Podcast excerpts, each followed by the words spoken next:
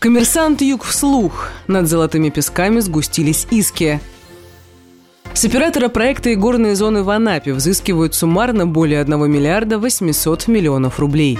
В ходе банкротства компании «Адаптас Рус» свои требования на 992 миллиона рублей заявила швейцарская фирма «Радолва Трейдинг СА», которая предоставляла займы для проекта и горные зоны «Золотые пески» в Анапе. Министерство экономики Краснодарского края взыскивает 712 миллионов рублей арендных платежей. Также «Адаптас» должен строительной организации. У должника нет никакого имущества. Участок под застройку суд вернул администрации края. По предположению юристов, кредиторы зафиксируют свои требования, чтобы иметь возможность возможность привлечь к ответственности лиц, по вине которых возник долг.